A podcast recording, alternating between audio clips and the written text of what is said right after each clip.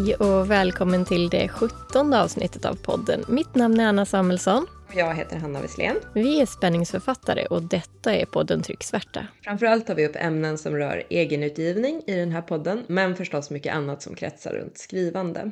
Vad ska vi prata om idag? Idag ska vi prata om sociala medier. Det är ju väldigt stort eh, förstås, rent generellt, men också vad det kan betyda när det gäller att synas som författare. Precis, och eh, vi ska ju förstås också dela med oss av våra tankar kring det här och eh, våra bästa tips också. Ja, och inte minst har vi ju en intervju att se fram emot idag. Hanna, du har ju intervjuat författaren och ljudboksinläsaren Kristina Dowling som vi tycker är väldigt bra på det här med sociala medier. Det ska bli jätteroligt att höra. Ja, absolut. Vi kör igång tycker jag. Vad har hänt på din front sen sist, Anna? Jag var ju med som författare i Tillberg här utanför Västerås för att signera böcker. Det var andra event runt omkring med, med ett lopp och ansiktsmålning för barn och sånt där, lite runt omkring. Så, ja, så var författarborden en del av det i biblioteket då. Ah, men det låter jättetrevligt. Så det var inomhus alltså, som vi pratade om förra gången, inget, eh, ingen regn på dig? Nej, precis. ja, men vad roligt. Träffade du några andra som skriver eller så? Ja, vi var fem författare på plats, så jag pratade med, med dem allihop, mest med de som stod närmast. Det var verkligen jätteroligt att göra det, för det var allt möjligt. Och, och de hade också gett ut själva eller på hybridförlag, så vi hade ju mycket gemensamt bara där. Ja, ja, men det låter ju väldigt eh, roligt. Det är alltid kul att träffa andra som skriver och särskilt också om man har en del liknande erfarenheter och så. Verkligen. Ja, hur har det gått med fackboken då? Ja, jag har eh, satt manuset nu, hela manuset, eh, och tyckte att det var dags att skicka till testläsare, så det har jag gjort, bland annat till dig då. ja, alltså det är verkligen jätteroligt. Jag är så imponerad av dig och den här boken. Tack. Kul att hålla i den när den är klar sen. Ja, det, jag ser fram emot det. Vad har du haft för dig sen sist då? Ja, vad har hänt? Um, jo, jag har ju också varit ute lite. Jag har varit på uh, Vallentuna-kalaset med ett uh, bokbord. Det var jättetrevligt. Åh, berätta mer. Ja, men det var en, en lördag. Det var Eh, ja, men ett jättebra arrangemang. Det var uppträdanden och torghandel och mycket folk. Det var eh, Smash into pieces var väl liksom huvudnumret kan man säga. Ah. som, som drog folk. Eh, så att jag träffade en hel del nya läsare och en del andra som jag känner sedan tidigare och sådär. Det var jätteroligt och bra väder dessutom. Så att, jag tror nästan att jag brände mig i ansiktet faktiskt.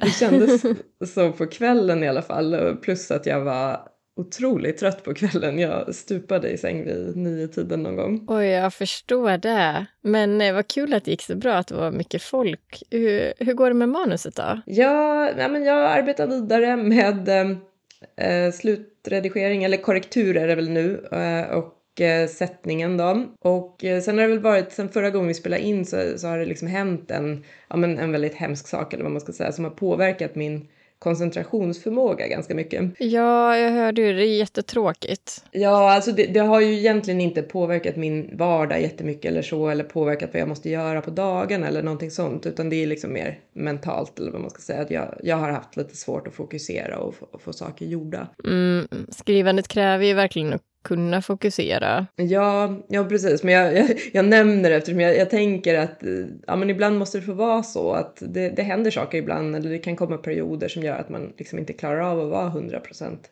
fokuserad och då får man väl ta det lite lugnare på något sätt. Ja, så är det verkligen. Skrivandet är ju inte det som betyder mest här i världen. Det finns ju trots allt annat som är viktigt och det märker man ju mer om något jobbigt eller hemskt händer. Mm, ja men precis.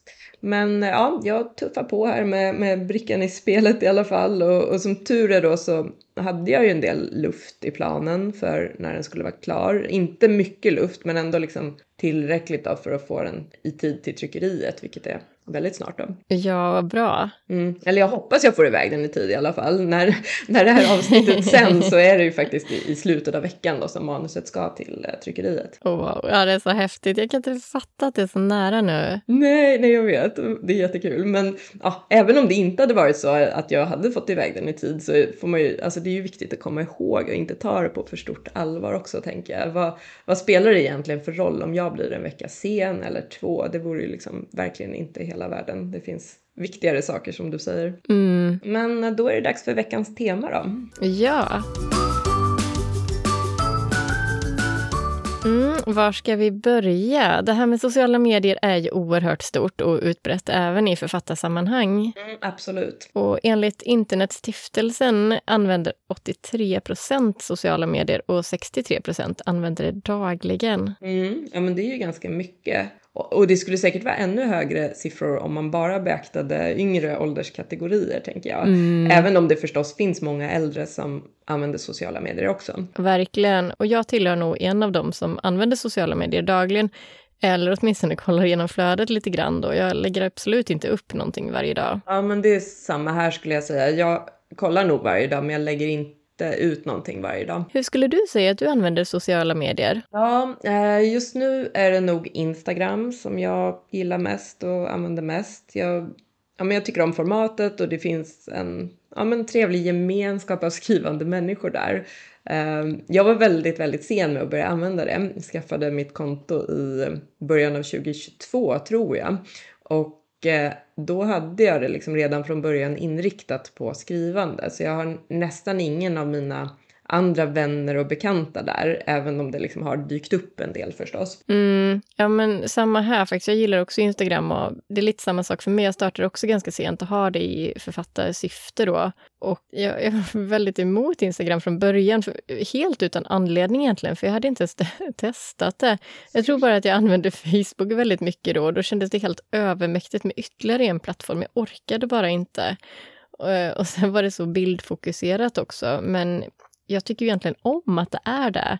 Jag har ju förstått att det passar mig väldigt bra egentligen, för jag gillar ju bilder väldigt mycket också. Ja, verkligen. Du är ju fotograf till och med, så det, det förstår jag. ja. Eh, men om man, om man tänker tillbaka lite då, hur var det i början? Ja, men när vi började använda Instagram och så kopplat till författarskapet, hur tycker du att det var? Jag tycker ju att det här med sociala medier, det var väldigt svårt i början, just för mitt författarkonto då, för jag har ju använt Facebook förut som sagt och även ett Instagramkonto lite tidigare som för mitt fotograferande. Men då var det inte jag själv som är i fokus, utan mina foton. Och jag har liksom aldrig varit den som lagt ut selfies frivilligt. Och sen skulle jag plötsligt lägga ut om författandet och dessutom ett halvår innan boken ens var tryckt. Mm, ja, jag förstår vad du menar där. Ja, och det kändes så svårt att ens försöka kalla sig författare också, för det var jag ju kanske inte, inte då. Jag hade ju inte skrivit en enda bok, bara manusen som skulle bli en bok.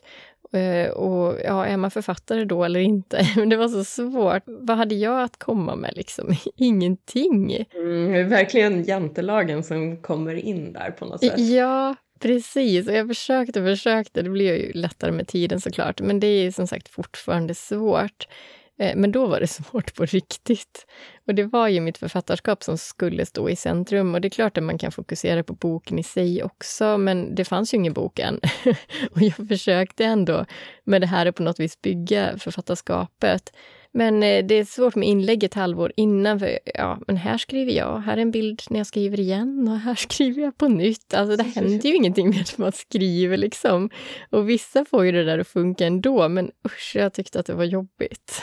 mm, ja, men jag förstår vad du menar. Det, det, kan ju vara svårt ibland att komma på ja, men intressanta saker att lägga ut. Man kanske inte tycker alltid att eh, ens egen dag är så intressant. Nej, och, och jag har ju inte Instagram till mig själv privat heller, så jag var inte van vid det formatet. Och men, till lite allmänna saker om mig själv så har jag använt Facebook. Och utöver författarkontot då, det här andra Instakontot jag har, så det är ju till mina foton om friluftsliv, men framförallt bilder från grottor och gruvor som jag håller på med. Men det är så himla specifikt och det är så mycket lättare på något vis. Det handlar inte om mig. Mm, ja men precis, och det kan ju vara bra att hålla isär sånt ändå när man har så brett annars. Ja, verkligen, för jag vill ju inte att det ska vara spretigt. Eh, för det var ett av tipsen som jag hörde i början, håll det liksom mm. till bara författandet.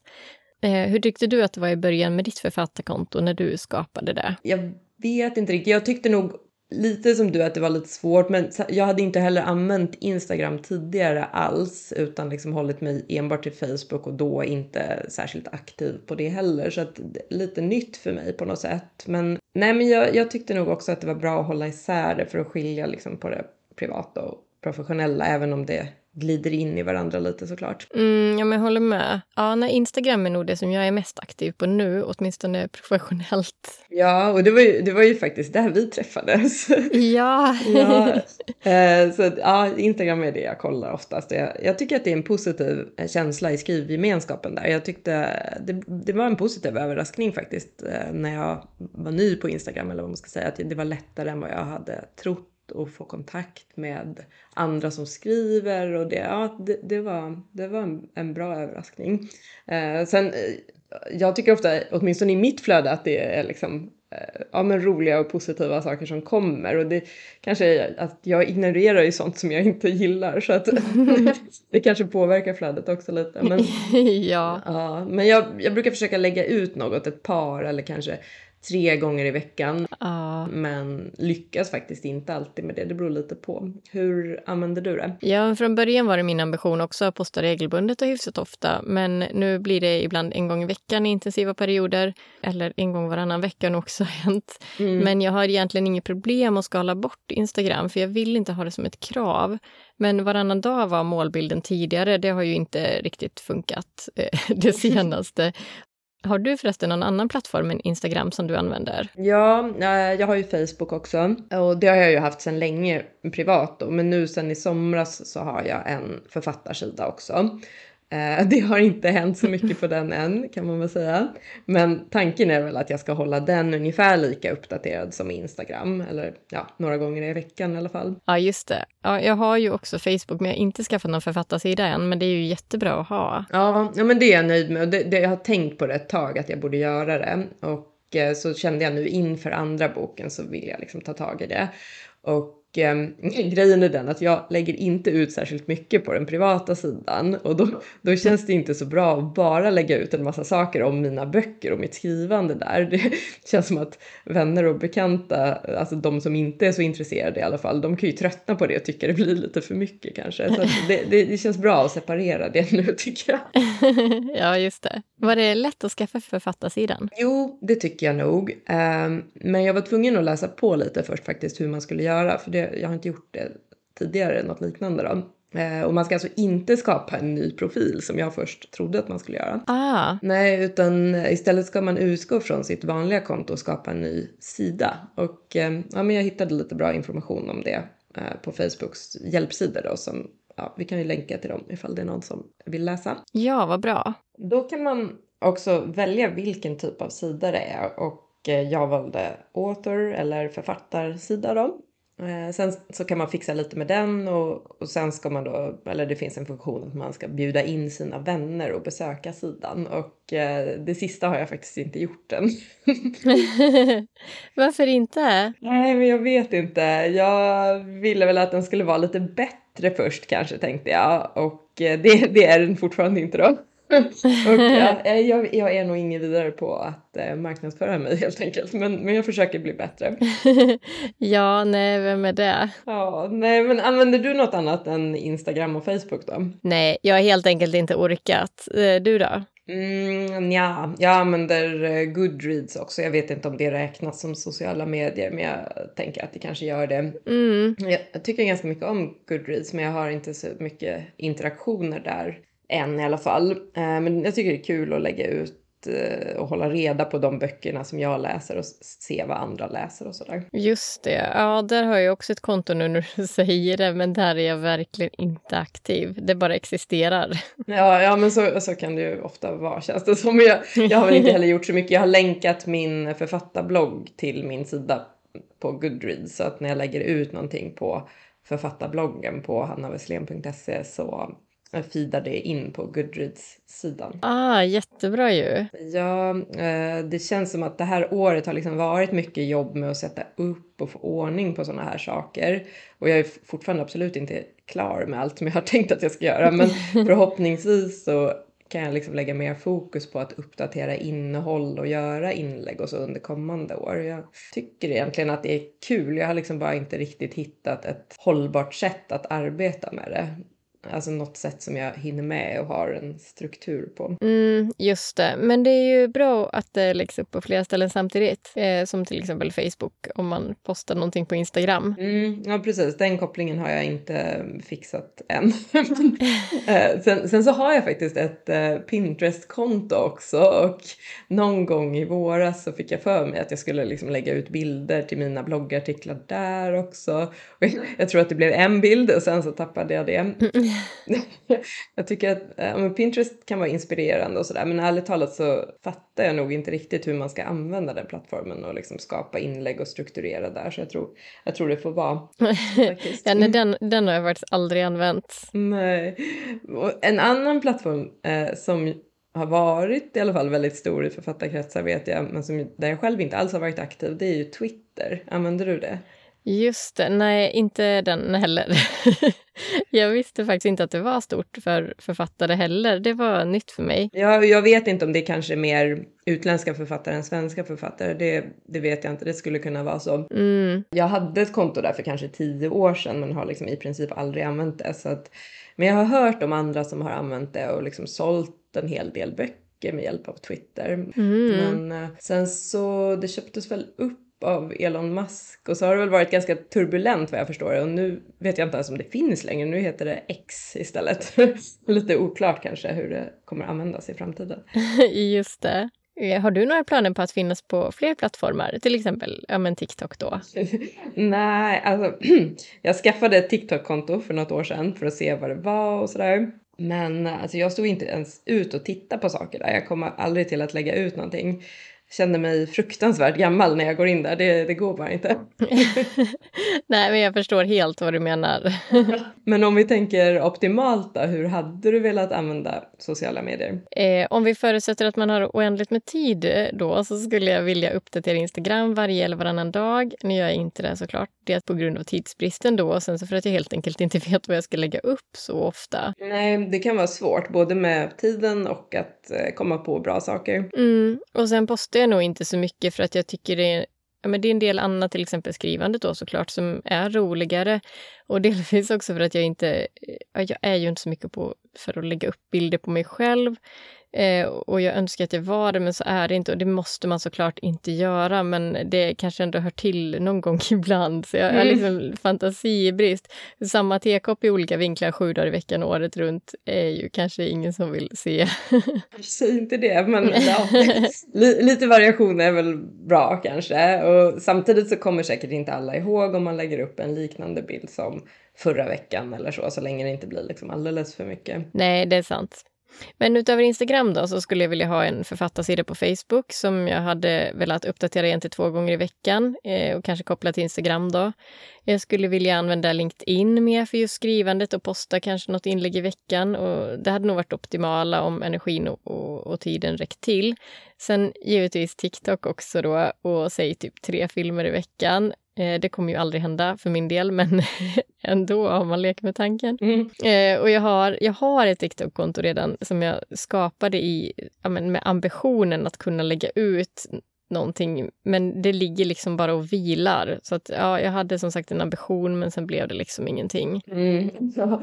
Nej, alltså som sagt, TikTok ligger nog långt bort för mig också. Jag tycker det är ett väldigt svårt medium och det ger mig liksom absolut ingenting eh, att titta på det, Nej. Ja, jag tycker inte om att tillbringa tid där och jag har liksom nästan svårt att förstå att man gillar det. Men det är ju väldigt många miljoner människor som visar att jag har fel.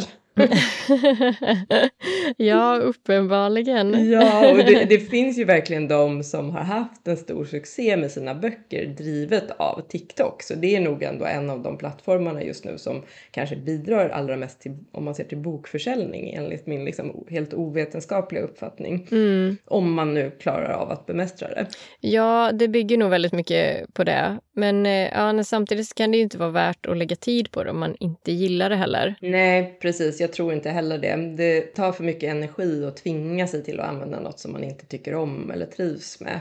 Jag, jag tror liksom inte riktigt på att plåga sig med en plattform som verkligen inte passar en. Som, ja, men som för mig med TikTok då. Det skulle kosta mig alldeles för mycket energi tror jag. Eh, jag skulle få lägga allt mitt fokus där. Samtidigt så tar det ju alltid lite tid att lära sig använda en ny plattform. Så en liten chans måste man ju ändå ge saker. Ja, eh, och sen så, jag tror också att det är det att det är film. Det tycker jag är mycket svårare än bara bilder. Jag tror mm. att det är mm. det som är, är, ett väldigt stort steg att komma över, eller en väldigt hög tröskel att komma över, i alla fall för min del. Mm. Eh, och jag tror att man, det är klart man får lägga en del tid och energi för att få det att bli bra också, för Instagram är lättare. Det är, man lägger upp en bild och kanske ett par rader text och sen så är det klart. Även om det också kan ta tid att komma på inlägg igen, vilka, vad man ska skriva och sådär. Så mm. film det kräver väldigt mycket mer. Ja, jag håller med. Det, det, kräver ju en annan typ av redigering om man inte liksom känner att man kan lägga ut live sådär. Det finns ju vissa som gör det också, men det är lång, långt bort för min del tror jag. Ja, min också. ja, men du nämnde LinkedIn också. Det var lite intressant. Använder du det något i eh, författarskapet? Ja, jag la upp en boksläppet där, men bara en gång. Å andra sidan skulle jag vilja använda det mer, men det blir väldigt spretigt då, för jag har ju mitt vanliga jobb också och sen har jag fotograferandet så att ja, mm, jag vet inte. Du då? Mm, nej, jag har ju ett konto där också. Eh, men jag har inte jag, nej, jag har nog inte tänkt på att använda det till liksom, författarskapet. Det, jag för, förknippar det mer med liksom, kontorsjobbsvärlden om man får säga så. Ja. men ja, kanske borde jag tänka om. Men samtidigt så tror jag att jag, jag vill nog fokusera mest på Instagram och Facebook framöver och få lite mer liksom flow i att använda de medierna som jag ändå liksom, där jag ändå har en närvaro på något sätt. Ja, det är viktigt att välja det man trivs med. Mm, ja men precis, det går inte att vara överallt. Men vad tycker du är de största fördelarna med sociala medier i just skrivsammanhang då? Vad har du liksom fått ut mest av det under tiden som du har haft ditt författarkonto på Instagram till exempel. Ja, jag träffade ju dig där innan som vi nämnde. Ja. Nej, men det var fantastiskt roligt och ja, men det har lyft det här skrivintresset till en helt annan nivå tycker jag än att det bara är kul att skriva. Jag trodde nog inte jag skulle få skrivvänner och framförallt inte så bra skrivvänner. Det, det hade jag aldrig räknat med. Nej men gud, det håller jag med om. Det är verkligen jätteroligt. Jag hade nog inte heller riktigt liksom, trott att det skulle bli så bra. Så det känns ändå som att om man tänker Instagram, det är hyfsat lätt att prata med varandra generellt på Instagram och det är liksom en vänlig stämning och det känns som att man lyfter varandra snarare än att trycka ner och vara bitter. Det upplever jag i alla fall. Ja, verkligen. Och det är ju jättekul att det går bra för andra. Och just det där att man kan skriva lite till varandra och kommentera. Ja, men det är ganska lättsamt också. Mm, absolut. Så det är ju en gemenskap och, och det, ja, men det är väldigt viktigt. Vi pratade ju i förra avsnittet om att det är rätt ensamt att skriva. Så just den här kontakten med andra i samma situation, det gör ju mycket. Ja, det gör det verkligen. Och det, det gäller ju oavsett om man är liksom introvert eller extrovert tror jag. Mm. Att alla, alla vill ha någon typ av gemenskap ändå. Ja. Och um, om man ser att det är andra som liksom kämpar med samma sak som man själv gör så är det, det kan ju vara inspirerande att höra om hur, vad andra skriver på, hur deras skrivprocesser ser ut och sådär. Mm. Vad har du fått ut av sociala medier när det gäller ditt skrivande? Ja, nej men hittills, eh, jag håller med dig. Hittills är det väl allra främst just att hitta den här skrivande gemenskapen och nya vänner. För jag, jag har inte heller, eller jag har inte haft eh, någon i min liksom, tidigare gemenskap i min bekantskapskrets som har skrivit på samma sätt. Så att det har varit jättekul. Och förutom det så kan det ju även vara ett bra sätt att marknadsföra sig. Och jag har nog, ja men jag har väl nått ut lite som författare på det sättet och jag ser ju framför mig att den biten kanske blir ännu mer betydelsefull när man har hållit på ett tag eller när man liksom har kommit in i det. Just det, ja, men det är faktiskt en viktig bit, en av marknadsföringskanalerna. Ja, precis. Och ja, man kan ju marknadsföra sig både med egna inlägg och så finns det ju också en möjligheter och liknande som ja, men som varken du eller jag riktigt har utforskat än. Samtidigt som man absolut kan bygga ett intresse kring sina böcker på annat sätt än genom just annonsering. Ja, sen är det ju inte lätt för det är ju väldigt många där ute på sociala medier så visst är det svårt att synas men om man inte finns där alls så blir det ju ännu svårare.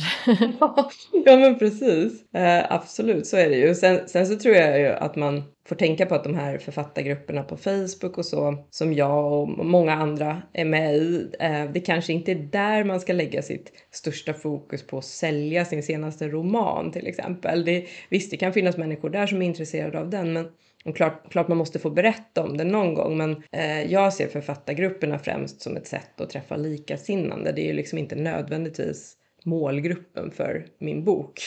Nej, jag håller med. Jag tror inte heller att det är den eh, största målgruppen på något vis. Så det är nog ingen idé att spamma författargrupperna med bilder och reklam för ens egna böcker.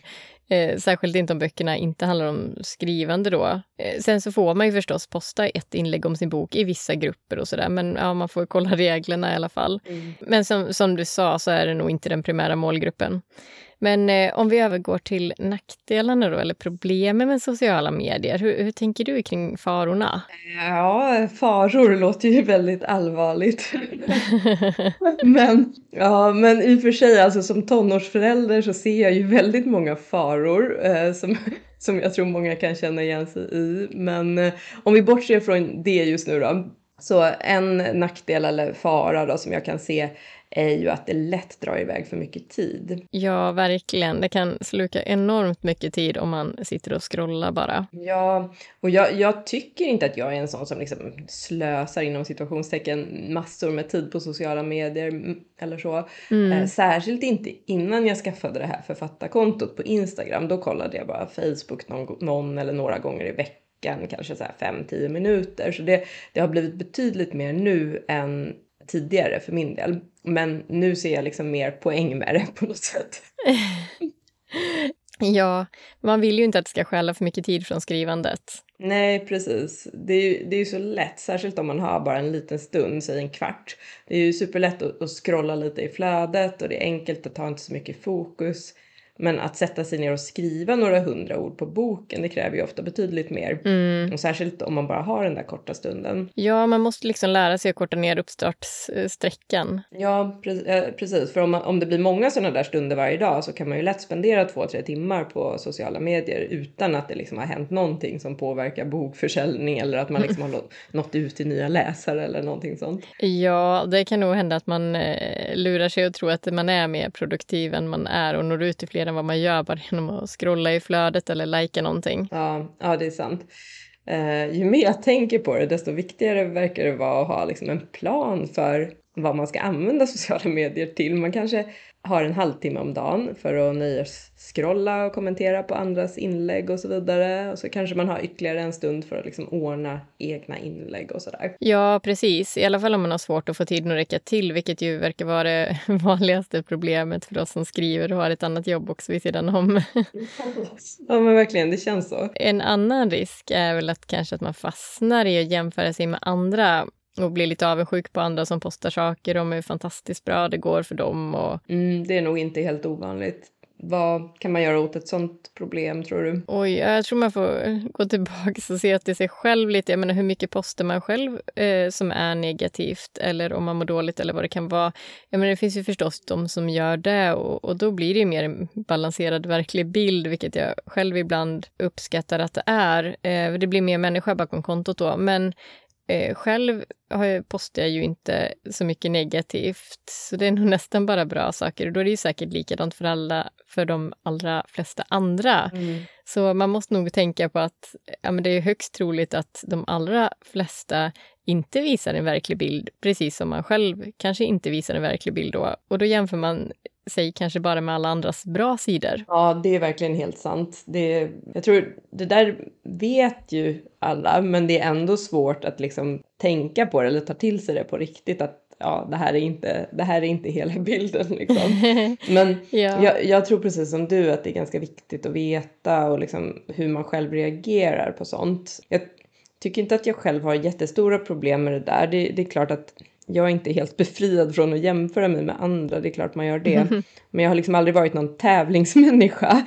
Eh, utan jag, jag, tävlar liksom i så fall mer mot mig själv tror jag. Ja, alltså själv har jag heller inga problem med, det, med den här biten. Sen så är jag en extrem tävlingsmänniska. Typ om man ska springa ett lopp eller sådär i alla fall, då, då är det ju bara tävling som gäller. Eh, men det är en helt annan sak med författandet. Mm. Jag ser inte det här som en tävling, Nej. utan jag ser skrivandet som en rolig sysselsättning. Så att det kanske beror på hur man ser på skrivandet. För jag menar, jag är ju medveten om hur verkligheten ser ut också och, konkurrens och allt det här. Så att, ja, jag, ser, jag ser ju på det som att det är roligt. Så det kanske beror mycket på grundinställningen där också. Mm. Och sen tror jag en sak att komma ihåg om man liksom drabbas av någon form av jämförelsesjuka, det är ju att det går ju inte sämre för mig för att det går bra för dig, eller tvärtom. Det fungerar ju Nej. inte så, utan det är ju mycket bättre att glädjas åt andras framgång, både för att det är trevligt och för att man liksom mår bättre av det än av att vara missundsam mot andra som det går bra för. Ja, men jag håller verkligen med. Eh, Jag tycker det är superkul när någon ska ha signering eller få ett bokkontrakt eller bli nominerad eller vad det nu kan vara på Instagram då som man kan läsa om. Ja, ja men absolut. Det,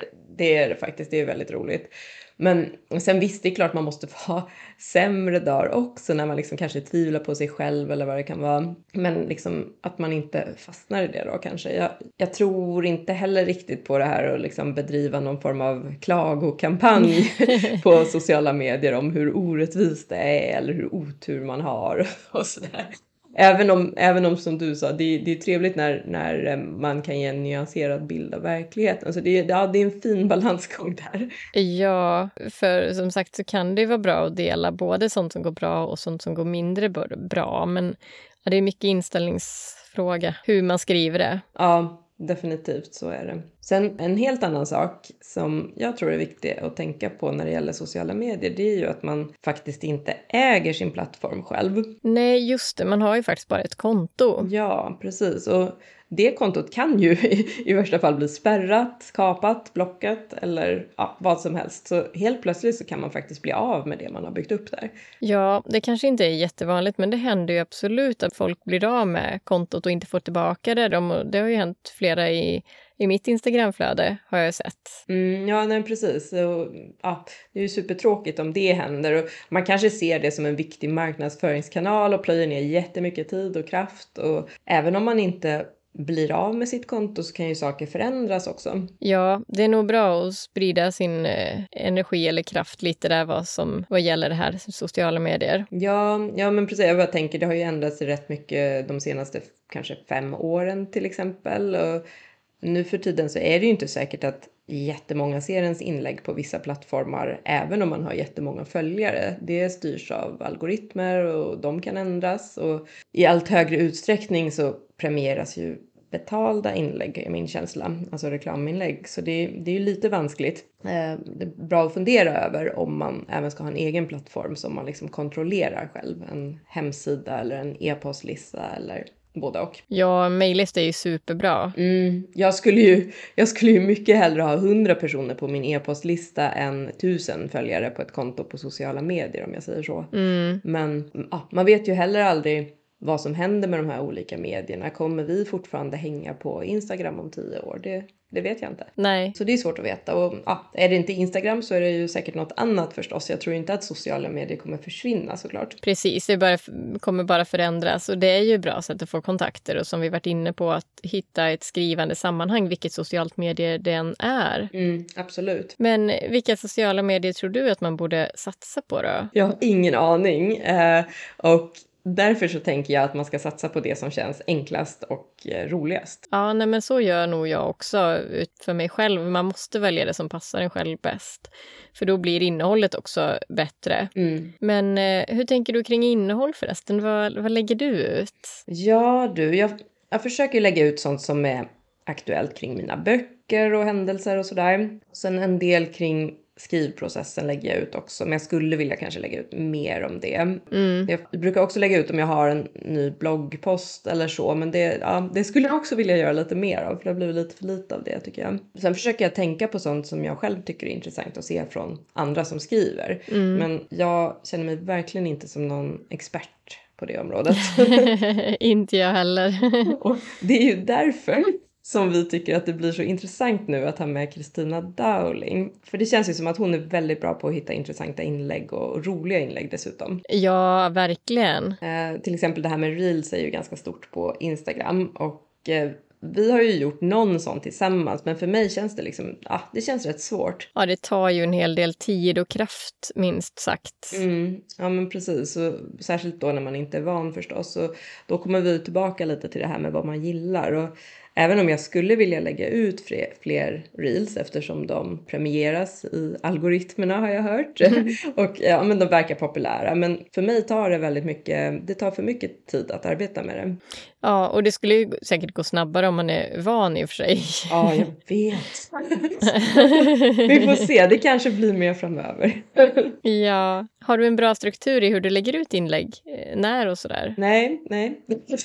Det kan jag inte säga. Ehm, jag har, alltså jag har satt upp ett försök till plan några gånger, men jag har misslyckats med att hålla den för det har liksom, ah, det har jag har inte hunnit tycker jag, eller det har kommit annat emellan. Så, men jag har, jag har inte gett upp än, utan jag, det är ju min önskan att det ska vara så. Hur, hur är det för dig? Nej, jag hade en plan på en vecka en gång, men ja, den höll jag väl halvt om halvt bara. Så att, jag tror inte att jag vill ha någon plan i dagsläget för då skapar jag för mycket press mm. eh, på sociala medier och det vill jag heller inte ha. Jag har ju sagt det här förut med för mycket press och stress med det här med skrivandet. Jag vill ha det för att det är roligt. Mm. Eh, går det bra så är det jätteroligt men jag vill inte, jag kan liksom inte lägga varenda vaken sekund på där jag inte skriver på sociala medier för att nå ut. Det går liksom inte. Det är inte hållbart. Och jag vill att det ska vara hållbart för att kunna ha det här. Det ska hålla i längden. Mm, det låter väldigt klokt. ja, alltså det måste vara roligt. Och jag tycker att skrivandet är mycket roligare än sociala medier. Mm. Så det tar ju en massa tid från skrivandet som jag ändå tycker är roligare. Ja, ja men jag fattar. Precis. Det, det låter klokt att eh, ja, men man, får, man får liksom inte tappa bort någonstans varför varför man gör det här. Nej. Men eh, för att liksom hoppa till en helt annan sak kring det här då, det är väl det här med reklam, alltså betald reklam som vi har varit inne på. Det är ju någonting som jag ändå vill testa, till exempel i Metas plattformar. Mm. Och jag har ju ingen aning om det funkar för, för mig och för mina böcker, om det skulle ge någonting, men det vore väldigt intressant.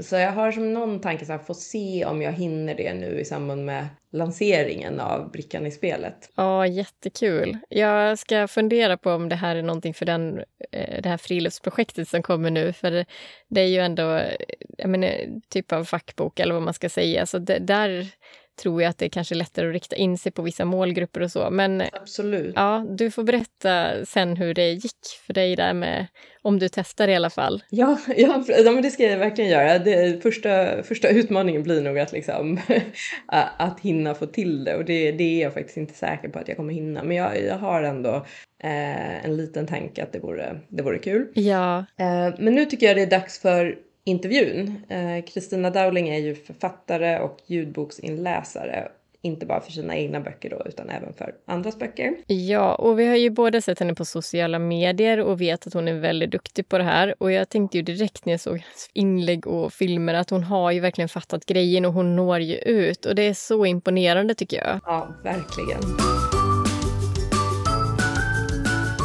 Välkommen till podden Kristina. Ja, tusen tack Hanna. Tack, tack för att jag får vara med. Jätteroligt. Ja, jättekul att du vill vara med.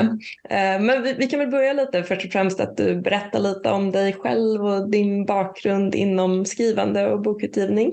Absolut. Eh, så jag heter Kristina Dowling och eh, det här fina efternamnet har jag fått av min make. Jag bor ju på Irland ifall någon har missat det. Så jag har bott här i, vad blir det, 17 år på den gröna ön och har två barn. Jag fyllde 40 år och eh, det har skrivit i hela mitt liv. Eh, verkligen, ja, sedan jag, jag lärde mig skriva. Eh, och debuterade då förra året med Eira Martell, Flickan av mörkret, vilket är då Alltså, den är väl marknadsförd som en ungdomsbok men det är väldigt glad att veta att det är liksom alltifrån 11-åringar till 85-åringar som har liksom läst boken. Och, eh, så det är, ja, det är mystik, spöken, hemsökta hus, lite historia. Ja, det är en liten cocktail av allt det jag tycker är roligt att, att läsa. Så att jag, jag tror jag skrev boken först och främst för mig. Att det var någonting jag skulle tycka var roligt. Ja, ja, men det är ju en bra början. Det låter ju väldigt spännande. Jag blir sugen på att läsa den måste jag säga. Oh, ja, jätteroligt. Är, är, det en, är det första delen i en serie eller är det en standalone? Yes. Ja, det är första delen. Så det, är, det är en serie. Um, så i nuläget har jag planer på tre böcker teologi. Mm. Men uh, man vet ju aldrig. Det kan ju bli sån här långkörare som Kitty eller...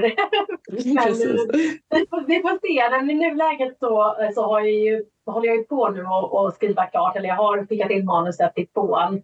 till min förläggare. Så nu börjar vi redigering och så ska den släppas då senare i vinter. Eh, mm. Och sen trean då förhoppningsvis då nästa höst. Eh, Just det. det. ja, det är full rulle.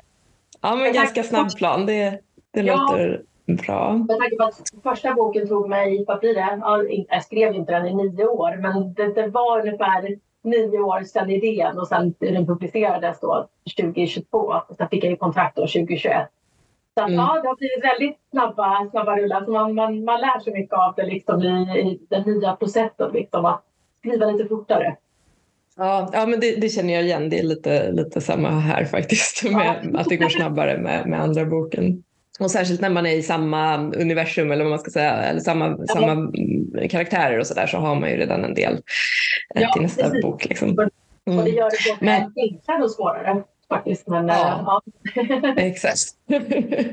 men hur har första tiden nu som utgiven författare varit då? Jo, men det har varit jätte, jättespännande. Eh, det gick ju, alltså jag kommer ihåg, jag skrev kontrakt i juni 2021 då med Sera förlag. Det har ju nämnt, inte nämnt det, då förlaget där Eira ges ut. Eh, så att, ja, men då var det ju ganska mycket väntan. Liksom, att man, jag skickade in det i juni och redigeringen satte väl igång någonstans då i september, oktober. Mm. Och sen var hon väl klar i början då på 2022. Och sen var det, ja, men så var det ju väldigt mycket väntan fram till hon mm. släpptes. Då. Hon släpptes inte förrän den 28, eller 27 eller 28 oktober förra året. Just det. Eh, så att, nej, så det jag har, alltså, som alla är över ens bokbebis. Man är ju, man är ju stolt och man hoppas liksom på det bästa. Så att hon har ju, det gick ju jättebra för Eira. Hon, eh, jag vet att hon, hon sålde ju slut innan, innan det officiella boksläppet. Jag hade ju ett försläpp på Bokmässan vilket hjälpte. Så det var ju jättekul att få träffa då hela Bokstagram, svenska Bokstagram. Um, och sen, uh, ja, men sen kom ju ljudboken ut och den spelade jag in själv. Jag hade ju precis satt igång då som ljudboksläsare så det var lite av en dröm att få läsa in min egen bok. Um, ja, det förstår jag. Ja, nej, men det var jättekul att få ge röst åt alla de här karaktärerna som har funnits i huvudet i så många år.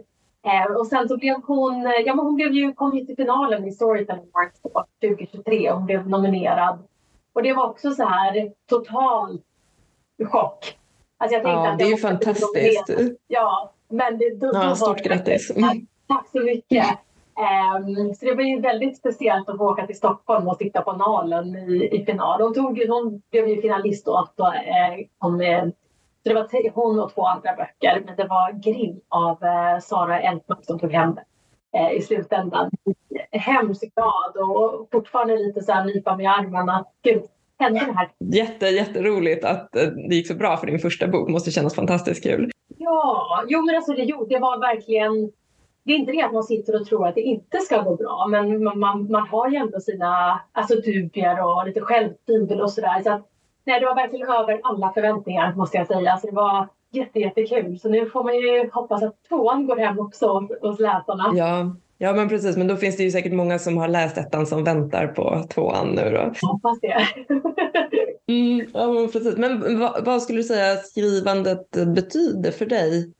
Alltså allt skulle jag vilja säga. Jag tror liksom att det har funnits Alltså man får ju ofta frågan så här, ja, men när visste du att du skulle bli författare? Hur hände det? Mm. Men jag kände liksom inte att det var någon här definitiv tidpunkt utan det liksom bara hände. Mm. Jag tror att jag är väldigt inspirerad och som med Ida så är ju farmor en central punkt och min farmor var ju den här ultimata bullfarmor som berättade sagor varenda kväll. Så det tror jag att jag fick mm. väldigt mycket från henne, just det här mysiga sagovärlden. Så jag, mm. när jag skriva så ja, men då började jag liksom skriva om prinsessor och och drakar och sen blev det väldigt mycket hästböcker. Jag, blev ju, jag skrev ju en häst, hästbok inom citationstecken när jag var typ 10-11 och den blev publicerad då när jag var mm. 12-13 i en hästbokklubb. De valde ut sex liksom, noveller ur boken. Mm. Det, det, där blev ju drömmen också väldigt stor liksom, relativt tidigt. Och sen tog det, ja, det var 14 och sen nu är jag väl 39 då när jag debuterade. Så det tog mig typ 25 år mm, mm. Men, men den drömmen kom tidigt just där att få, att få den här men det var en ynnest liksom att bli publicerad så där tidigt i en ja. Pollux hästbokklubb. Jag vet inte om du har hört talas om det? det var jo, jag kommer ihåg den från, vi är ungefär samma ålder så jag kommer ihåg den från när jag var liten. det var det här platta paketet som stack upp ur brevlådan när man var liten. Mm. Det var, ja, så där var hon publicerad i skoldagboken. Eh, var 97-98. Ja, fantastiskt. Eh, så att ja, men skrivandet har alltid följt mig. Och sen så har man väl tänkt liksom Alltså Ira kom ju till mig 2012, då jag fick idén till henne. Mm. Och då tänkte man väl liksom att eh, ja men då började jag ju skriva och sen så jag vet jag fick barn och då var man ju som en sån här zombie. Man kunde inte skriva på.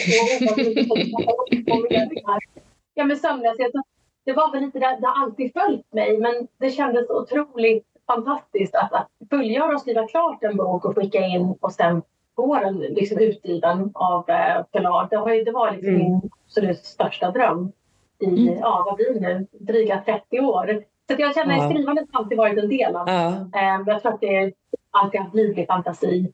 Alltid liksom, ja det har alltid legat på lur sådär. Eh, mm. Mm. Ja, men det, det, känns som det, det är ju ofta så med skrivande personer att man ofta har haft eh, ja, någon typ av koppling till det ja, tidigare, det även om man inte har debuterat tidigare. Nej, men precis. Alltså, jag, jag är ju den många tycker liksom att nej, men man är inte författare förrän man blir publicerad. Och jag, nej, jag tycker för mig i alla fall personligen är du, du är författare i själen. Skriver du och mm. så, då är du en författare. Ja, men det är en bra, bra definition. ja, men jag tycker det. Och många skulle säkert inte hålla med, men jag tycker det. Skriver du så är du författare i själ. Ja, ja, men jag är beredd att hålla med. ja. Sen, sen så har vi lite mm, speciellt fokus i det här avsnittet på sociala medier. Så vi kan mm. gå in lite på det tänkte jag. Vill du berätta lite om hur du använder sociala medier i ditt eh, författarskap och liksom i ditt arbete i övrigt? Ja, alltså det började ju när... Alltså jag började ju marknadsföra Eira, kanske konstigt enligt många, men jag började marknadsföra henne redan innan jag fick ett kontrakt. Mm. Så att jag har alltid använt Instagram till exempel för alltså privat med kompisar och sådär. Speciellt bor man utomlands är det ju jättekul att hålla kontakt med folk. Men sen typ i mars tror jag det var, för då började Eira då första boken nästan bli klar. Eller ja, det var ett råmanus. Och då tänkte jag att jag ska väl ja, starta ett konto och så startade jag då och började liksom ganska snabbt komma in i den här gemenskapen. Du vet ju på Instagram liksom. Mm. Ja men precis. Ja, men det är mysigt och det är, det är litet för det är svenskt. Liksom. Bookstagram mm. är enormt. Det är ju liksom hela världen. Exakt. Det svenska Bookstagram där fick jag liksom, jag vet inte varför, men det är liksom bara, jag kom in direkt i den här gemenskapen och så började jag liksom lägga ut snuttar. Jag menar från, från början var det ju så här, tittade mer på vad andra gjorde och mm. så här liksom härmade lite innan man själv hittade sin egen liksom, plattform. Så jag började liksom bara lägga upp lite, lite grejer om Eira och det kunde vara snuttar i boken. Eh, det kunde vara lite fakta om typ Borgvattnet i prästgården där, eh, i boken. Det är en hemsökt prästgård uppe i Norrland. Så då skrev mm. jag lite om det. Så jag började liksom känna mig framåt liksom och, och mm. bygga, bygga ett varumärke redan innan jag fick kontrakt. Mm. Um, och det var så jag fick tag på min lektör då, Victoria Hellberg som då var, tog sig an. Hon hade precis startat då som uh, lektör och Ida var hennes första bok. Mm. Uh, så det fick jag genom, genom Bookstagram då, att, att en lektör och det är någonting jag verkligen kan rekommendera att, mm. att lägga pengar på. Just ibland tror jag att man ser inte skogen på alla träden. Exakt. Eh, när man har suttit med sitt så länge. Så att, eh, nej, men det, det, var så det började. Och, och nu har, jag liksom, har det gått två år och eh, ja, alltså det har ju, jag har jobbat väldigt, väldigt hårt med marknadsföringen. Eh, mm. Till en början var det sådär att man, man hade inte så mycket struktur utan jag tror att man var mer överväldigad att få komma in i den här mm. skrivargemenskapen. Det hade jag aldrig haft innan. Jag har ju, man har ju liksom support från kompisar och familj men man var ändå ganska ensam och satt och plitade mm. på sina texter och visste det är klart att mamma säger att de är jättebra, men är de verkligen det? Liksom? Hon måste ju säga det. Och då var det kul liksom att, att bygga självförtroende som författare, men också få, få komma in i den här fantastiska gemenskapen av bokmänniskor. Det är liksom bokbloggare, författare, lektörer. Det, det kände jag var otroligt avgörande för, för mig som författare, början som författare. Mm. Så att jag har ju, ja, man använder det fortfarande och nu är jag ju mycket mer strukturerad. Nu har jag ju att jag, lägger, jag planerar mina inlägg väldigt långt innan. Jag har typ liksom en, en veckoplan. Liksom. Jag ser alltid till att ligga en vecka före. Intressant, för det var, det var precis en sån sak som jag, jag tänkte fråga om. eh, Om du brukar planera i förväg eh, vilka inlägg du ska göra och lite när de ska komma och sådär. Eller om du kör mer ad hoc. Men ja, fortsätt gärna berätta Ja, om det. nej, de gör jag inte. I början gjorde jag nog det. Men sen tror jag att jag Mm. blev så här. Och det här är också väldigt individuellt. Men jag kände att det är jätteviktigt att vara synlig. Och då hade Mm. jag, liksom, och det här behöver man absolut inte göra. Men jag hade som mål ganska tidigt att jag vill lägga ut någonting varje dag. Mm. Eh, så jag lägger antingen, och där tror jag att alltså som alltså starta marknadsföringen, där får man ju känna sig fram. Och som jag sa, jag la ju mest ut bara bilder. Eh, det fanns ju liksom inga videor i början. Jag visste liksom inte hur man skulle göra. Jag visste knappt vad ett reel var för två år sedan. Eh, och eh, nej, så jag, jag började planera väldigt väl. Och, ehm, och det tar tid. Alltså det har varit väldigt, Mm. väldigt mycket jobb och jag kände ibland att jag... Nu har man kanske blivit tagit kanske lite mer steg tillbaka. Det, det blir liksom för mycket. Men innan var det så här... Jag tror marknadsföring är verkligen quid pro quo. Att du får verkligen vad du skickar ut. Så att jag var väldigt aktiv i början. Att man kommenterade på allt, man delade allt, man var med i varenda utmaning. Och, och det och sen så tror jag att jag också var med mycket jag gjorde mycket med Seraf, att jag typ bara gjorde lives med dem, intervjuade Mm. författare. Jag satte igång själv, alltså på egen hand och, och hade så lite författaren bakom boken. Just det. Eh, så på det viset byggde man sig liksom ett, ett namn. Alltså, jag skulle inte säga att man var någon social, social media-profil, men man liksom byggde, man var kanske mer än bara liksom Eira. Och det tror jag är Mm. liksom viktigt att, att, att innan man får kontrakt, för kontrakt får man, det ska man få oavsett om det är liksom egenutgivning eller hybrid eller traditionell så tror jag att det är jätteviktigt att, att bygga upp sitt varumärke innan. Mm. Ehm, och det, det blir ju så, det är svårt att liksom mäta liksom succén men ju mer du stoppar in desto mer får du tillbaka tror jag. Och jag tror liksom att man måste verkligen alltså skicka ut exakt hur mycket man får tillbaka. Mm. Kommenterar du inte på någons inlägg, gillar du inte någons inlägg, delar du ingenting, ja, men då, är det, då är det svårt att förvänta sig att folk gör det tillbaka till dig. Så det, det är väldigt viktigt att det här är quid pro quo i marknadsföringen. Ja, men det är jättebra tips där att, att inte bara lägga ut egna saker utan också vara aktiv, att faktiskt kommentera på andras och liksom engagera sig i gemenskapen på något sätt. Så det, det, det tror jag är jättebra tips. Och sen så hör jag liksom, eh, lite två delar i det här med sociala medier. För det, alltså dels för att bygga gemenskap som jag känner igen jätteväl också från det du säger med Instagram och eh, sen också som marknadsföringskanal. Så det är lite, liksom två olika delar av det men som ändå går in i varandra väldigt mycket förstås. Absolut. Ja, men jag tror det. Att, just, att, att, växa, att växa självförtroendemässigt. Och det är så mycket kärlek inne på Instagram. Och jag tror att ja, desto mer du stoppar in av den kärleken desto mer kommer det tillbaka. Och det har jag känt liksom, att man, man bygger en väldigt trogen följarskara. Mm. Eh, men som sagt, det, det är väldigt mycket arbete. Jag tror att många kanske känner att men gud, så där mycket vill inte jag spendera på sociala medier. Och det måste man ju hitta själv. Jag tycker det är väldigt Precis. jag brinner ju verkligen för det.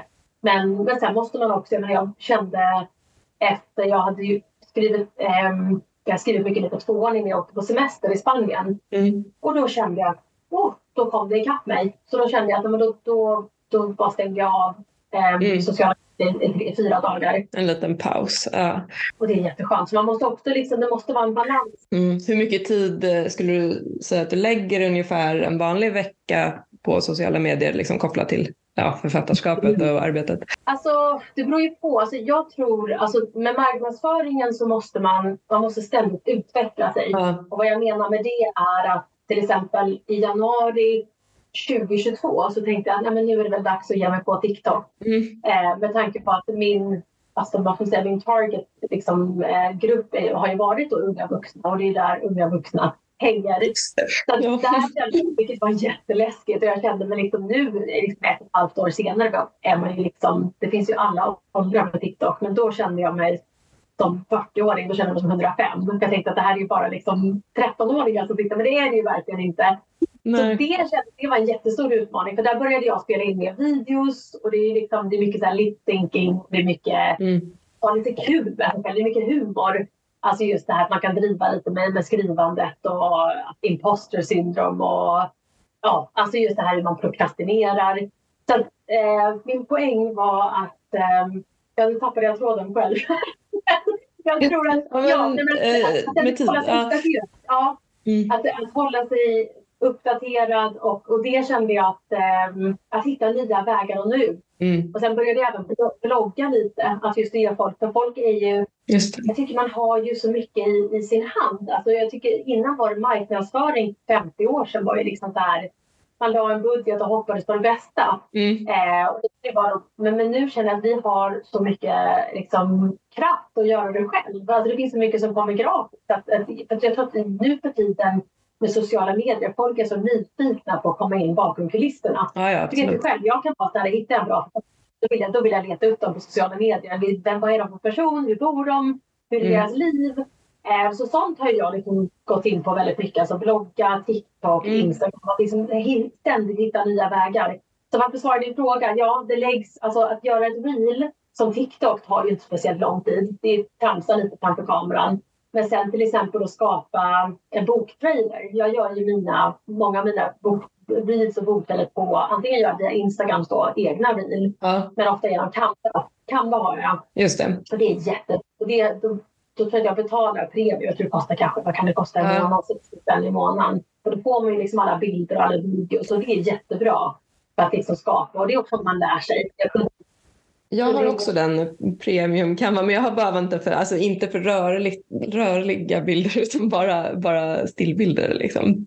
Ja, det, där har du jättecoola saker. Det vill säga, ah. skulle göra alltså jag gjorde någon trailer till Eira då med, med spöken. Då finns det hur mycket som helst. Alltså jätte så här, mörk skog. Mm, spännande. Mm. Ja, så att, ehm, ja, men de tar lång tid. Jag, skulle, alltså jag lägger nog ganska många timmar ah. på på sociala medier. Jag kan, jag kan nog inte säga exakt en siffra. Det är nog olika från vecka till vecka. Jag känner mm, ibland att jag är duktig på... Men jag tror att det, det, är bra att ha... Nu har jag så fullt upp med skrivandet och ljudböcker som tar mycket tid. Så ibland får man liksom... Man får sno till sig tid att göra. Men om jag är duktig så försöker jag ha liksom inlägg, fyra, fem stycken bara sparade som typ... Mm.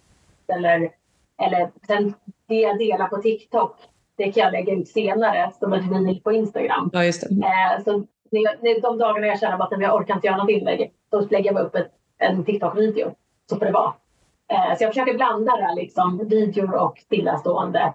Ehm, det tror jag är en bra blandning. Mm, ja, men det är också jättebra tips. Jag, jag har ju sett dina videos på Instagram. Jag tycker de är jättesnygga. Så jag tänkte att jag ska verkligen fråga hur, hur du gör dem. Men nu har vi fått svar på det. Alltså. Ja, är gamla. Absolut. Och sen, alltså, sen finns det också något som är, som är liksom kopplat till TikTok som heter CapCut. Mm. Heter det. Um, och där kan man också göra väldigt mycket snygga. Men som sagt, jag, jag känner att jag behöver nog lite mer tid. Jag skulle vilja ha en hel dag och bara sitta och hålla på med Canva och alla de här. Men um, nu, nu blir det mer att man får sno ihop någonting. Mm. Ja, det är, väl, det är väl ofta så. Ja. det, men då finns du på, du finns på TikTok och Instagram. Använder du andra sociala medier också eller är det de två primärt? Ja, det är nog de. Alltså jag försöker väl lite mm. på, på Facebook, men inte jättemycket. Nej, att jag borde nog inte använda. Men det, är, nej, men det är de plattformarna jag är mest bekväm på. Sen skillnaden, alltså på Instagram känner jag liksom att där kör jag allt på svenska. Eh, mm. för det det är mitt konto just nu. Men TikTok, då, då är det mycket mer liksom internationellt och det finns inte lite mycket författare. Då kör jag allting på engelska. Just det. Eh, mm. Så det, ja, det, det, är väl de skillnaderna. Liksom, att, eh, mm. TikTok engelska och Instagram svenska. Ja, just det. Ja, men det, det är bra tips också. Är Eira Martell översatt till engelska än eller? Inte än, men jag hoppas. Jag, jag tänker att ja. om det nu blir bara en teologi så tänker jag att då, då sätter jag nog igång på antingen, jag tror inte jag vill översätta själv, jag vill anställa någon för att översätta. Mm. Men här utomlands behöver man ju mer kontakt med en agent också. Mm, alltså där kan du liksom inte skicka till ett stort bolag utan du måste ha en litterär agent. Mm. Så det, det är någon, en, en liten stig jag får. Eh, ja, men jag, jag tänker att när, när, när de tre första är klara så kanske det är någonting jag kommer ja. ägna sig Det skulle vara jättekul. Alla mina kompisar här är bara så här, jaha, när ska vi läsa då? Så att, eh, det skulle vara ja, just det. Om de blev översatt. Ja, ja, men det förstår jag. Särskilt eftersom du bor på Irland. Så ja, ja, precis. Passar det bra. Om man tänker, jag förstår att du tycker det här är väldigt roligt med marknadsföring och så. Det, är jätte, det, det märks ju, det lyser igenom på något sätt. Men finns det någonting som du tycker är liksom svårt eller vad, vad är det, liksom det svåraste med det här med sociala medier och så, att använda det på ett bra sätt? Tid för mig Alltså jag skulle vilja spendera mycket mer tid. Ja. Eh, jag tycker det är så roligt. Men, men jag tror också att, att man kan ibland behöva lite alltså hjälp. Alltså just det här, det är det du och jag pratade om innan vi, vi satte igång podden. Jag skulle ju hemskt gärna vilja börja hjälpa författare att liksom Mm. guida rätt och marknadsföring. För ibland, ibland står det ju stilla i huvudet. Precis. Och vad, vad ska jag lägga upp nu? Och, och, och då känner jag att jag nu som har jobbat med det i två år, man har alltid någonting att lägga upp. Jag har alltid någonting jag kan svänga ihop liksom. Mm. Men, eh, men just ja, ja, men alltså, jag kan tänka mig att för många är det en utmaning att komma på content. Ja. Vad ska jag lägga upp på? Eh, vad är relevant? Har jag lagt upp för mycket selfies? Så jag, jag tror liksom att, eh, att, ja, att hitta en balans där. Att lägga upp att det inte bara blir selfies, att det inte bara blir bilder på skriv, att bara fokus på din bok utan att en helhet i, i, i ditt varumärke. Just det. Jag tror att det är många förlag, vad jag har hört i alla fall, är att många förlag nu för tiden, alltså det, jag tror inte det är så att de skulle säga nej till en jättebra bok om du inte har någon social media närvaro. Men jag tror att det kommer bli tuffare. Mm. Att jag tror att folk, att förlag letar efter hela paketet. Så att om de ser liksom att, men, oj, hon har si och så många följare och hon verkar jobba väldigt aktivt. Jag tror att det definitivt Mm. är i kanten när man, när man då Ja. skickar in eh, en bok ett bokmanus och så nämner det i följebrevet. Men Jag har si så här många följare, jag spenderar så här mycket, det här är min plan. Bla, bla, bla. Att just att, att, jag, att ha den närvaron redan innan Mm. det skickar in. För många är så här, okej, ja, men nu har jag blivit antagen. Okej, boken ges ut om ett år. Ja, men då börjar jag kanske då. Ja. Hej, här är jag. Här är min och folk är verkligen så här. Alltså det, det handlar ju, marknadsföring är ju förmedla en känsla av både en bok och som författare. Och folk köper ju inte bara boken, de köper ju dig också nu för tiden. Absolut, nu för tiden är det så. Och jag tror också det där är jätteviktigt um, oavsett om man ges ut på förlag eller om man har ett eget förlag eller hur, hur man än ges ut så, så blir det ju väldigt viktigt. Men, men tror du att det är, är det nödvändigt mer eller mindre då, att använda sociala medier om man vill lyckas som författare? Hur ser det ut nu för tiden? Det där är ju så individuellt. Jag tror liksom, i min värld, Mm. det enda sättet att lyckas är ju att absolut finnas på sociala medier. Men jag tycker det beror helt på vad man vill som författare. Ja, Många vill ju liksom kanske bara, jag vill bara ut min bok och hoppas att liksom en handfull läser. And that's that. Jag tror att det beror helt och hållet på ens, egen, ens eget mål mm. och hur, vad man vill få ut av det. Jag vill, ju, jag vill, jag vill sälja böcker, jag vill liksom att IRA ska växa. Men jag tycker att det är, ja, för mig är det ett självklart rungande ja. Ja, ja nej, men jag tror det är väldigt klokt sagt det där att, att det beror lite på vad man själv är ute efter och sådär såklart. Eh, men hur ser dina planer ut nu eh, närmaste året då? Arbetar du med den eh, andra boken nu, att den ska bli klar eller hur ser, hur ser planerna ut i övrigt? Ja, alltså den ska ju bli klar. Redigeringen börjar ju nu. Det är, det är lite så här... Den släpps ju i vinter så att det är verkligen, jag måste jobba stenhårt. Jag har blivit lite försenad med den. Det, är väl lite av en förbannelse att skriva andra boken har jag. Just det. Att eh, även om man har... Ja men att vet, ettan har gått jättebra vilket man är så tacksam för. Ja, Men så känner man ändå att åh, gud vad pressen ligger på en. Men när den är klar då ska jag börja skriva trean. Eh, och den ska vara klar till våren. Så att det blir ännu mer. så att jag får verkligen eh, jo- jobba på. Men sen skulle jag, som jag sa innan, jag skulle väldigt gärna... Alltså jag jobbar ju på med ljudböckerna. Vilket är jätteroligt och få ge röst åt folks berättelser. Men sen Ja. skulle jag gärna komma in mer på marknadsföring. Alltså mer möta Mm. folk. Utan Mm. Sitter man ju ensam vid skrivbordet och spelar in böcker och skriver och jag känner att min personlighet skulle nog sakna nog lite det här att, att bara sitta här och prata med dig. Det är jätteroligt. Och, ja. nej, så det, det skulle jag vilja göra. Satsa mer på marknadsföring specifikt för författare. ja. Så ja, det får bli. ja jättespännande. Eh, och bara se liksom, gagea liksom intresset för det. Men ja, skriva ljudböcker och förhoppningsvis då lite mer marknadsföring. Ja. väl så. Det ser ut det närmaste året i alla fall. Och sen ja, får vi se vad, vilka fler, om det blir flera IVA-böcker eller om jag börjar en helt annan eh, genre. Eh, det får vi får se helt enkelt. Ja, ja, men det låter jättebra och intressant det med marknadsföring för författare. Det tror jag det, tror jag det finns många som efterfrågar faktiskt. Ja. Ja, men innan vi avslutar, tiden är nästan ute ser. Du har ju delat med dig av jättemycket bra saker redan. Så om vi ska sammanfatta lite, om du har några sammanfattningsvis dina tips då till, till andra som vill bli bättre på det här med sociala medier. Jag tror, alltså, jag kan bara jämföra med att jag, jag hade lite erfarenhet av Instagram men ändå, jag tror att titta på vad andra gör. Imitera. Mm. Alltså hitta ditt självförtroende. För det jag kommer ihåg när jag började var jag så här, åh herregud vad ska jag lägga ut nu? Jag är väldigt osäker. Ja. Och, så jag tror att det viktigaste är att innan du hittar din egen liksom, röst i sociala medier, titta vad andra gör, imitera. Eh, och genom det kan du mer och mer hitta din röst och hur du vill marknadsföra sig. Men jag tror också att det är viktigt att, att Ja, men inte, att inte vara för rädd. Alltså jag kunde tycka när jag började med TikTok, gud vad läskigt att spela in video, ska synas framför kameran och tramsa och sådär. Mm. Men ja, det var ju lite läskigt första gången man fick ta om det typ 70 gånger. Men sen man vänjer sig. Så jag tror att det är viktigt att liksom komma ut ur en comfort zone. Och, eh, Just det. Ja, och sen, också, sen tror jag också att inte tvinga sig själv. Jag har pratat, jag har, gjort lite, jag har ju haft lite coaching med vissa av Serafs författare. Och då har jag sagt till dem, liksom, är du inte en kameramänniska, är du inte någon som vill stå framför kameran, gör inte det. Utan det är liksom, gör, hitta din grej. Alltså, man kan inte tvinga sig heller, för då blir det inte autentiskt. Då blir det liksom bara... Det är nej. sant. Eh, så att, eh, imitera, imitera och eh, lägg ner det så mycket jobb du vill lägga ner. Jag jobbar jättehårt men jag tycker också att det är superkul. Tycker du inte att det är lika kul, lägg ut tre gånger i veckan. Det är ingen som säger att du måste lägga ut varje dag. Det, det är min måttstock. Men jag tror att um, och sen, ja, alltså som sagt, jag tror ju att det kanske finns liksom en, en liten en marknad för det. Att just att hjälpa författare. Mm. Jag tror att många är kanske introverta. Att då hitta en marknadsföring som passar, passar just dem. Precis. Ja, men fantastiskt bra tips. Stort tack för att du ville vara med Kristina. Det var jättekul att prata med dig och eh, tack för alla tips också. Ja, men tack själv. Tack för alla bra frågor.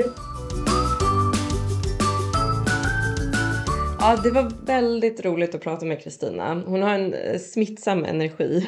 Ja, det lyser ju igenom på hennes filmer också tycker jag. Ja, det är så coolt. Absolut, jag tänkte också på det faktiskt. Det syns att hon tycker det är roligt och där har vi nog en ganska viktig aspekt. Verkligen. Det är en sån egenskap som jag önskar att jag också hade på sociala medier.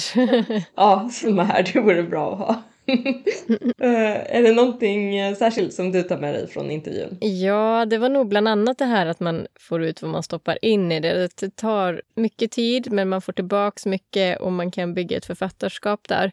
Och att hon pratar om det här med gemenskapen också då, som vi nämnde innan med författare och lektörer och bokbloggar, att den är verkligen härlig. Ja, ja men det är det verkligen. Där tycker hon liksom samma sak som vi var inne på. Det, ja.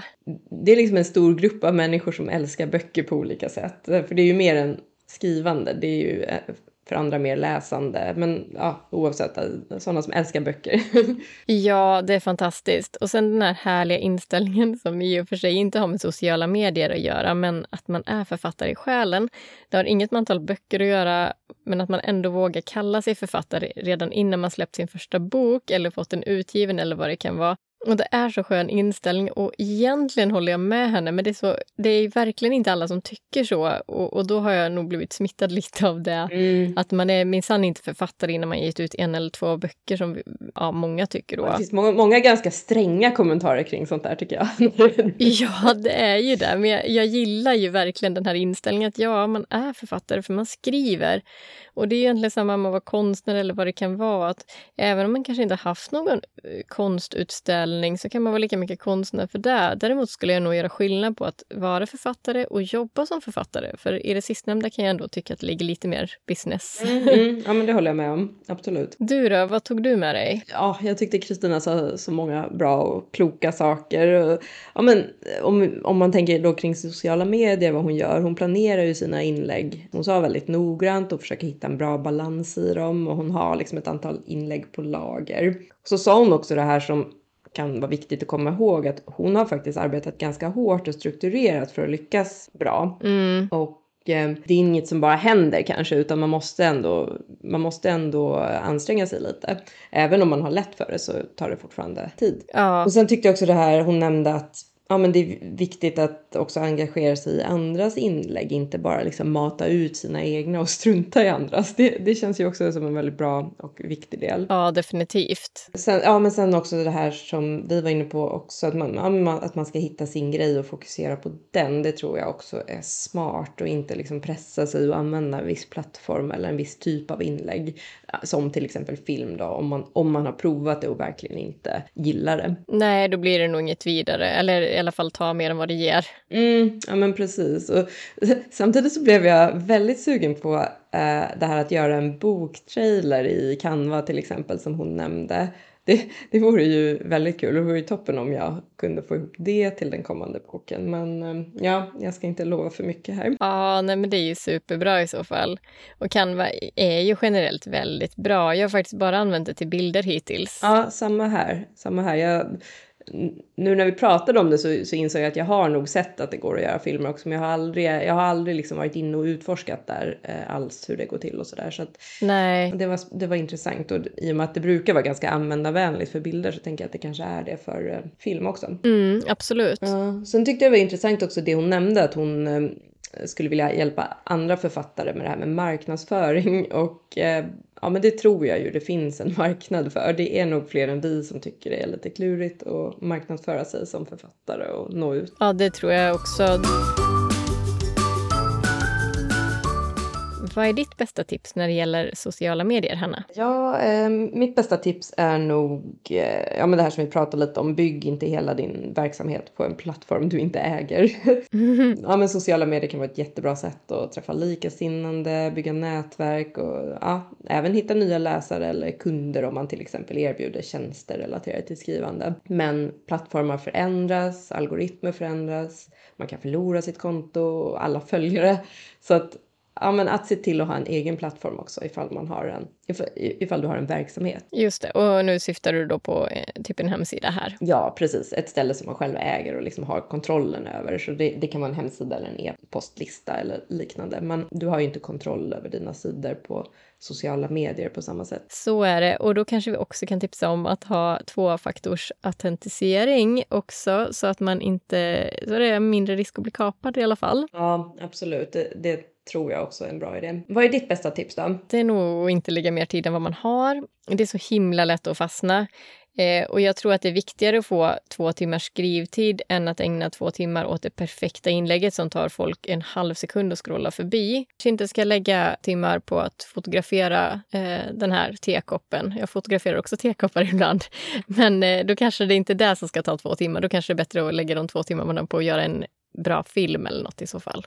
Men visst, om man är superduktig på det här med sociala medier och skaffar sig 10 000 följare eller 2 000 följare, det är också jättebra. Men då har man nog också många i följarskaran som vill läsa ens bok och, och, då är det kanske värt det. Ja, nej men precis. Och, och framförallt att ha, men hålla lite koll på hur mycket tid man lägger egentligen kanske. Ja, verkligen. Eh, för det är ju väldigt få författare som kommer upp i väldigt höga eh, följarskaror. Det är ju inga influencernivåer om eh, mode normalt sett, utan det är ju, författarvärlden är ju inte lika stor.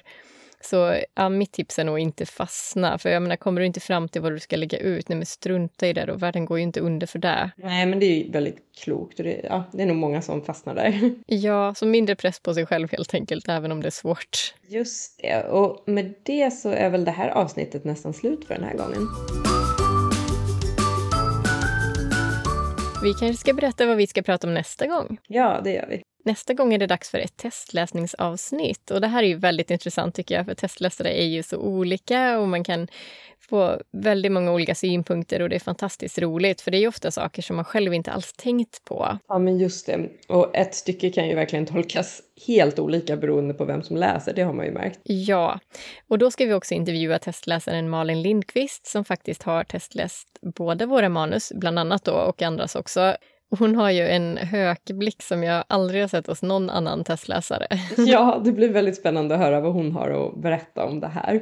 Och eh, om du undrar över någonting som vi pratade om idag eller kanske har frågor, skriv då till oss på podden trycksvarta gmail.com eller på Instagram där vi också heter podden trycksvarta. Ja, och vi har ju förresten ett nyhetsbrev också som du gärna får prenumerera på. Mm.